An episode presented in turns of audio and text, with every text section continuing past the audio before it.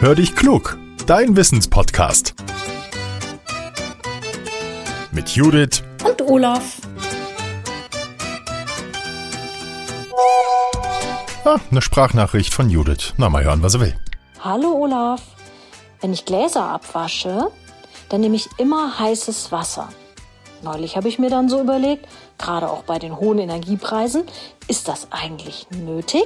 Würde das nicht genauso gut mit kaltem Wasser funktionieren? Hallo Judith, also wir haben zum Glück ja eine Geschirrspülmaschine, aber gerade Pfannen, Schüsseln, alles was so groß ist, das wasche ich auch mal von Hand, weil das so viel Platz wegnimmt.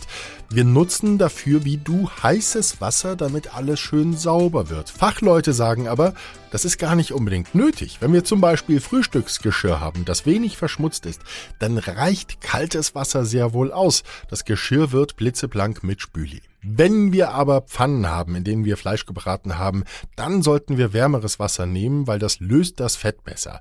Waschen wir Schneidebretter ab, auf denen rohes Fleisch lag, dann sollten wir das Wasser so heiß wie möglich machen. Das verhindert, dass Keime zurückbleiben, die uns krank machen können.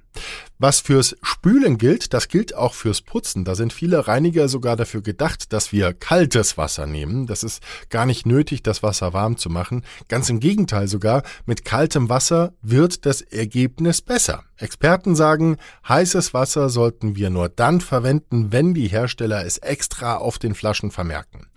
Auch beim Wäschewaschen können wir niedrigere Temperaturen wählen, die Wäsche wird sauber.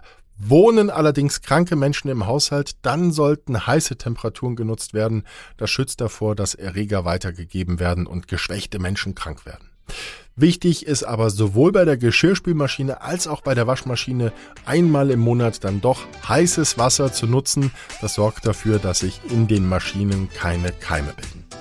Liebe Hörerinnen und Hörer, wenn ihr auch mal hier im Podcast sein wollt, dann nehmt bitte eine Sprachmemo auf und schickt uns eure Nachricht. Die geht an hallo at podcast-factory.de und teilt unseren Podcast gerne, auch wenn er euch gefällt. Jetzt sage ich Tschüss und bis zum nächsten Mal. Euer Olaf.